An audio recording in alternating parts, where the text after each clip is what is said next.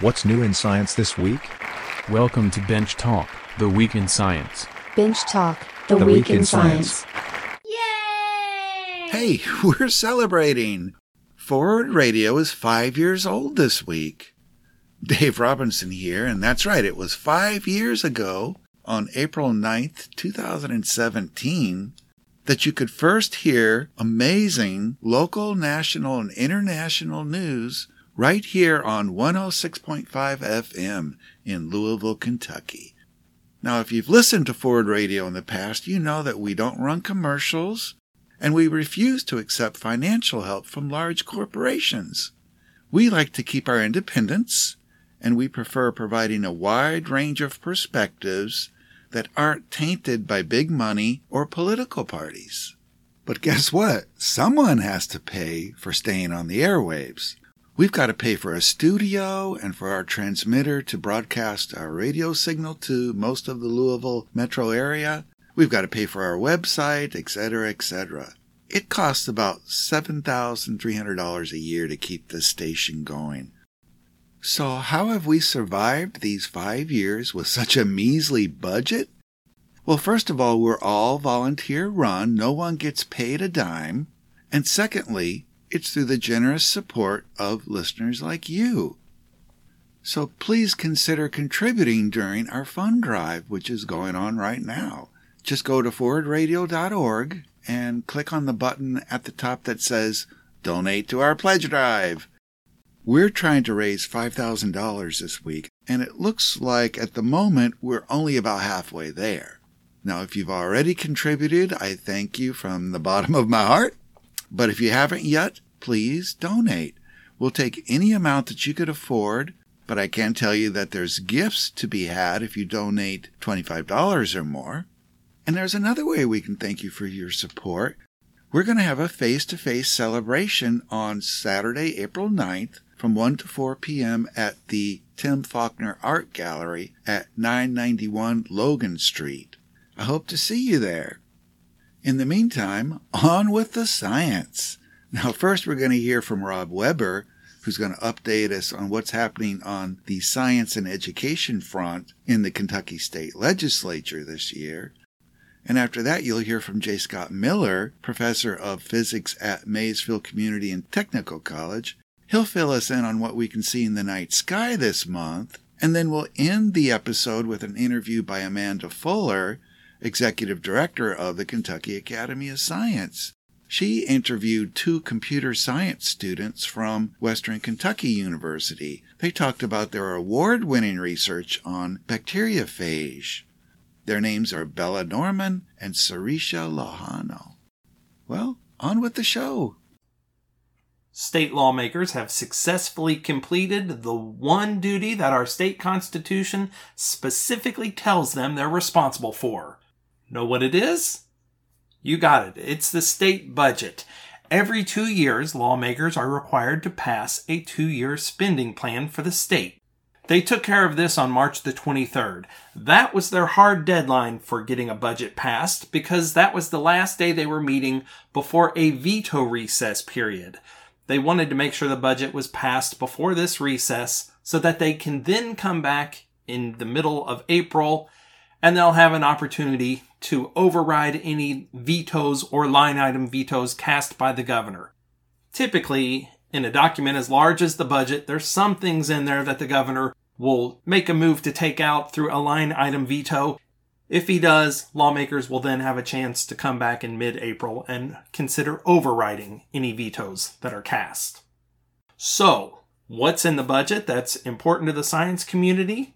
Well, there's plenty in this budget. We did not have the normal tight budget and, and fights over possible spending cuts like we've seen so often in years past. Right now, the state has a historic surplus largely due to federal funds that have come in through the pandemic and through infrastructure spending. So, lawmakers had a decent amount of money to work with, and there were increases in a number of areas of state government. One of the biggest items concerns pay raises for state employees. Workers will get an 8% raise in the first fiscal year of this spending plan, and in the second year, there's enough money available for 12% across the board raises, but the way that money actually gets distributed will be guided by a personnel study that the Personnel Cabinet has been asked to complete. School funding will see an increase. The SEEK per pupil school funding will go up from $4,000 per student to $4,100 per student in the first fiscal year of this budget and up to $4,200 in the fiscal year following that. There were no specific raises for teachers in this budget, but lawmakers say that since there is an increase in school funding at the local level, districts will be able to decide how that money gets applied towards possible raises. This budget does include full funding of kindergarten. There are, however, no additional investments in preschool. There's $11 million for the Read to Succeed program to make sure young kids are learning to read and enjoy it. There's also increases in post secondary education funding. There will be $1.03 billion in the next fiscal year and 1.08 billion the following year. $97 million of those funds will be used and distributed through performance based fundings. Also important to the post secondary education community, Kentucky State University is getting an infusion of $23 million that the school needs to become financially stable. There is also an additional $15 million available for the Council on Post Secondary Education to distribute to Kentucky State University as the university reaches goals and benchmarks. The budget provides $40 million for the Bucks for Brains program, that is a program that in years past has helped lure some top researchers to Kentucky universities. The funding for Bucks for Brains has declined over the years, but this budget is bringing it back. Although conservation advocates were hoping that there'd be a funding increase for the Land Heritage Conservation Fund, as well as the PACE Farmland Conservation Program, there is no additional funding for those conservation efforts, However, there's more than $3 million that will go to a Cumberland Forest Conservation Project. That'll be a small part of what is a huge project to preserve land throughout the Cumberland Forest area across several states, including Kentucky, of course. This project as a whole, by conserving this forest, will provide a way of storing millions of tons of carbon dioxide as well as connecting important migratory corridors. Also important to the science community, there's $1.75 million in each of the next two fiscal years for Kentucky Mesonet. Kentucky Mesonet is a division of the Kentucky Climate Center, and it's a statewide weather and climate monitoring infrastructure and operations center. It's based out of Western Kentucky University. They have weather stations throughout the state that can provide information in real time to their operations center, which can then be distributed out across the state. Kentucky's a leader in having an operation like this, and other states have taken notice and showed interest in trying to develop something like this in their states. But it's proving that investing in monitoring weather helps us know when conditions are dangerous and when alerts need to go out. That'll help protect people and property when severe weather threatens. Although there had been some hope that there'd be an appropriation in the budget to establish a Kentucky Center for Cannabis Research at the University of Kentucky, that money is not in the budget. People on both sides of the medical cannabis issue have been urging more study of the cannabis plant to get a better idea of the efficacy of medicines derived from the plant, as well as any potential harms that could come from them. Both advocates and opponents of medical marijuana have united in calling for more research on the cannabis plant. The budget passed both the Senate and the House by wide margins. With billions of dollars of spending and funding increases across areas, there are many appropriations and items in here that lawmakers are happy about. I'll mention one more item before we wrap up today. A major bill dealing with our education system recently passed. This is a bill that would allow funding for charter schools. Kentucky passed legislation about five years ago that would allow charter schools in Kentucky but because there was no funding available for these schools, none have started yet. This bill will change that by creating a funding stream. And of course, that's what makes this a divisive issue. Money will follow students wherever they go to school, whether it's to the public schools or to the charter schools, which would take money away from our traditional public schools. Supporters of the charter schools point out the advantages of school choice, while opponents of the legislation say that money should be put towards making sure the public schools we already have are delivering top quality educations to students throughout the state. The governor is expected to veto the charter schools legislation, but the legislation did pass both the House and Senate with veto proof majorities. Slim veto proof majorities, but veto proof nonetheless. Between the two chambers, the vote was closest in the House, where charter schools had 51 lawmakers voting in favor. 51 is the magic number. That is the veto proof majority, which means if one of those lawmakers were to vote different, if this comes up for a veto override vote, that could sink the legislation. That's not expected to happen, but it does show how slim the margins are on this issue. We're sure to hear voices on this issue in the days ahead, as people either ask lawmakers to support or oppose the charter schools. Among the voices on this issue is the state's well respected Prichard Committee. They don't take an outright position for or against charter schools, but rather focusing on saying that if charter schools come, they need to be done the right way. And as they look at the charter school bill that has moved forward, they have decided this bill is not up to snuff. Here's what their president and CEO said in a statement. The Prichard Committee opposes House Bill 9 because the pilot program introduced could compel authorizers to approve public charter schools that do not meet the application requirements and fit our long stated position that any public charter school sector be well regulated and accountable for improved academic outcomes.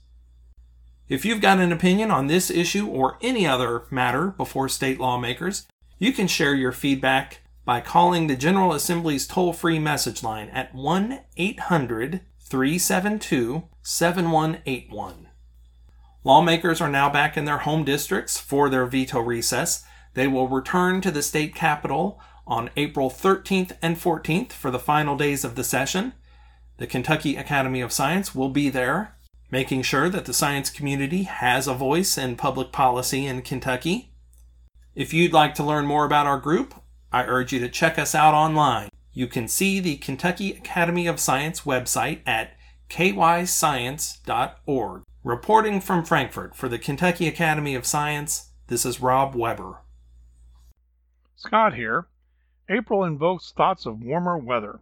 Warmer weather does tempt one to linger outside in the evening as the stars begin to shine. But starting out happens a bit later in the evening, thanks to daylight savings time. It's nearly nine in the evening before I can head out myself and take a look around. I might as well look for some of the recognizable patterns that begin to emerge as darkness falls because planets are AWOL at this time in our evening skies. With the coming of darkness, Orion is still easy to spot. Dominating the southwestern sky as darkness falls, Alignments of stars making it up can help us find stars in other constellations. The three belt stars send the eyes westward toward the bright star Aldebaran. Aldebaran marks the fiery eye of Taurus, the bull. The tight V-shaped group of stars that includes Aldebaran is called the Hyades. They mark the face of the bull, with extensions of the arms of the V leading to two stars marking the horn tips. West of the Hyades, a cluster of stars known as the Pleiades mark the shoulder of the bull. Returning to Orion and his well known belt of stars, a line going in the opposite direction as before leads us to Sirius, the brightest star in our night sky. It is the brightest star in the constellation Canis Major, the big dog. The rest of the dog is an approximate rectangle of stars south of Sirius, bright enough to catch one's eye as darkness falls. Sirius is one of the corners of that rectangle. A line along the shoulders of Orion, starting from the dimmer Bellatrix and passing through the brighter Betelgeuse, heading eastward, leads to Procyon, the brightest star in Canis Minor, the small dog. Small indeed because Procyon and one other star just to its right are almost the entire constellation. If Canis Minor is one of Orion's hunting dogs, it must be a puppy in training, as it is wandering away from the hunting scene made up of Orion, Taurus, and Canis Major. Back to Orion again for one more line drawing. this time going from Rigel, the rightmost and brighter knee star of Orion, diagonally through Orion to Betelgeuse and beyond. That line passes near a pair of stars of about the same brightness, the twin stars, Castor and Pollux, which marked the heads of Gemini, the twins. The bodies of these two extended along a pair of lines of stars directed back toward Orion. Gemini is nearly overhead as darkness falls. I now turn my face to the east, and Leo the Lion presents itself well above the eastern horizon. Its brightest star, Regulus, catches one's eye as one of the brightest stars in that direction. Above and to the left of Regulus is a sickle shaped group of stars that mark the head of Leo, while more to the east of it is a right triangle of stars marking the lion's hind quarters. Taurus, Gemini, and Leo are three constellations that lie on the sun's apparent path among the stars, known as the ecliptic. They mark the apparent location of the sun roughly from about mid May, starting with Taurus, through June and into July for Gemini, and on through about mid September by the time the sun appears to drift away from Leo. This apparent motion is due to our own orbital motion around the sun. Our moving vantage point gives the illusion that the sun is doing the drifting. So the ecliptic is simply the projection of our orbit around the sun onto the sky. A bit closer to the eastern horizon by 9 in the evening is Arcturus. Arcturus is brighter than Regulus, but might be obscured by trees or houses early in the evening that may be close to one's observing site. Later in the evening it will call attention to itself. And I know that I'm looking at Arcturus because the Big Dipper can lead me there. Catching my eye over in the northeast is the pattern of the Big Dipper. From now until autumn it should be easy to spot at some point along an arc of its path in the northern sky. The handle of the Big Dipper is notably curved. If one follows that curve of stars onward, one is led to Arcturus. That is, one arcs to Arcturus. Arcturus is the brightest star in the constellation called Boötes, sort of a kite shaped pattern of stars lying parallel to the horizon in the early evening skies of April. The two stars marking the front of the bowl of the Big Dipper, the pointer stars, provide a line northward to the North Star, Polaris. I note that as usual Polaris is the same height above the horizon and in the north making it an ideal marker for which I can find my directions in the night sky. Polaris is at the end of the handle of the Little Dipper, a real test of how dark or how light polluted the skies are. Out away from the city lights, the curve of the Little Dipper's handle extending away from Polaris is pretty easy to spot, as are the four stars that make up its bowl. At this time of the year, if you have dark skies, to see it completely it seems the Big Dipper is positioned to pour its contents into the bowl of the Little Dipper in the early evening skies. Later this month, hopefully as temperatures become that much more favorable, a meteor shower should be visible, if getting up early is not a hindrance. Overnight, April 21st into the 22nd, but more pronounced an hour or so before dawn on the 22nd, that is, while the sky is still dark, the Lyrid meteor shower may make its presence known. Though this shower may produce around a dozen meteors per hour near its peak an hour or so before dawn in dark skies, the moon will be making an appearance as a waning gibbous moon, which is more than half lit. Rising just before 2 a.m., its appearance in the eastern sky may damp a bit the number of meteors one can see near the peak. But as an extra bonus, those AWOL planets are found in the eastern sky prior to sunrise. So April skies have some easy things to spot. Constellations up at this time of the year have bright stars within them to aid in the hunt, and toward the end of the month, a chance to catch a bit of space debris. All one needs to do is to get up and out under the stars. Hello, this is Amanda Fuller from the Kentucky Academy of Science. I am in the studio today speaking with more of our student competition winners from the Kentucky Academy of Science annual meeting in November 2021. And I have two winners here from our computer and information sciences section. And I will let you to introduce yourselves. All right. Um, hello, I'm Bella Norman. I attend Western Kentucky University. And I'm Sarisha Lohano, and I also attend Western Kentucky University. Thank you so much, both of you, for being with us today. So, this research is really interesting, and I know we've heard a lot in recent years about antibiotic resistance, and we've also heard some about bacteriophages, but I think not enough. And I think a lot of people maybe don't realize how important bacteriophages can be for fighting diseases. And I wonder if one of you could tell us a little bit about the importance of, of your research toward that bigger picture. So, antibiotics are really, really great. They're awesome. But there is the issue of where we've relied on them too much in recent years and we've overused them to the point where, especially animals in the livestock industry, are becoming breeding grounds for resistant infections. And so you can't treat these with antibiotics, obviously, but there is another option, which, as you mentioned, are bacteriophage. And they are really, really important and relevant because they are totally a separate process than how medicine works. They don't really interact with the animal cells at all, they directly target the infection. And so, what we're planning on doing by learning more about bacteriophage is developing phage therapy cocktails, which are bioengineered bacteriophage, which can specifically target these infectious pathogens that are within whatever the host may be an animal, a human, whatever it is. Great. Thank you. That's great context for the research. I would love for you to just start by telling us what your research is about. Yeah, so we came into this project because we were a part of the SEA-PHAGES and SEA-GENES program with the Howard Hughes Medical Institute, HHMI for short. And they are a partnered institution with um, Western Kentucky University, where we attend school in these programs, we learned a lot about bacteriophage and their genomes. And in our bioinformatics class during the second semester of this program, we learned a lot about this. And we were also in a similar course called computational problem solving. And we decided to combine our interests and create a program called GenFind. So we coded this into Wolfram Alpha Mathematica, and it just it predicts bacteriophage gene start sites using artificial intelligence. And we came up with this idea because in our bioinformatics class, we were annotating bacteriophage genomes by hand in a program called PECAAN. And then for our project, we coded a program in Mathematica, which annotates bacteriophage genomes for us. So it just speeds up the annotation process. Excellent. And now would be a great time for me to mention for folks listening to this that if you want to see the presentation that Sarisha and Bella presented at the Kentucky Academy of Science meeting.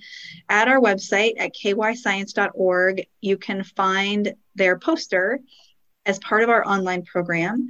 And you're looking for a presentation called Predicting Mycobacteriophage Gene Start Sites Using Artificial Intelligence. And you can see some visuals there that accompany their research, and that would be fun for you to see as we follow along the interview. Can you all tell us some of the methods that you use to do this research? Yeah, in our program, the user enters a raw nucleotide bacteriophage sequence, and we coded some processing functions which just split it into manageable, readable chunks that the program can um, process. And then we were planning on using a neural network to make predictions of whether each open reading frame was a gene or not a gene. But after a little bit of comparison, we realized that classify support vector machines would actually work better because they're more efficient and they have two classes that the data could fall into, meaning it's a gene or not a gene. And it's really straightforward. And then the support vector machines developed an algorithm to sort the data into categories based on the training set of rules. So the training data set of rules was just our support vector machines trained on predetermined nucleotide sequences. So it made more sense to use a support vector machine. And Bella can talk a bit more about this in detail. So within our program GenFind, there are three different classifies. So our first classify is trained on the genome of Mycobacterium tuberculosis, not the one that'll give you tuberculosis. It's, it's a different strain. So you don't have to worry about that. And this is because the mycobacteriophage that infect this bacterium, their genomes have certain similarities, so it's relevant to compare them. Our next classify is trained from the bacteriophage genome. So this is introducing a new layer. So first it was the host bacterium, and now it's the bacteriophage. And this is trained using a specific little motif in front of every gene called a ribosomal binding site. And so we use this because it's either a yes or a no. And because um, we use support vector machines, which are very yes or no machines, it makes sense to use an element of the genome where it's either present or it's not when a gene is there. Our last classify was used to run some tests on our code and see how accurate it was and see how well it predicted gene start sites.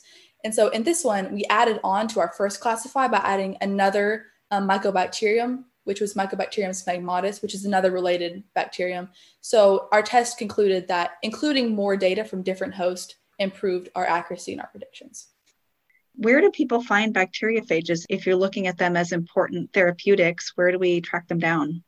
Yes. So, I mean, look around you. They're everywhere. You know, you can touch your hands, they're there. You're, they're on your face in great abundance. Wherever you can find bacteria, that's where bacteriophage are. They're very, very numerous, probably the most numerous entity in, in all of the earth. So, especially in what we're doing, there's plenty of them in the soil and the ocean, which is, you know, they're particularly abundant there. I wonder if you had any fun discoveries or surprises in the course of doing this research that you would like to share with us. Yeah, so I can talk about it a little bit. I'll let Sarisha continue it in a moment.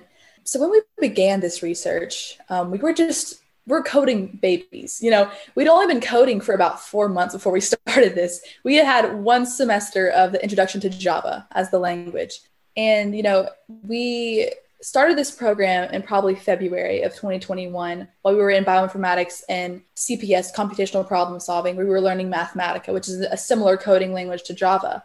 And over the course of the next three months, we slaved, we worked so hard for this project.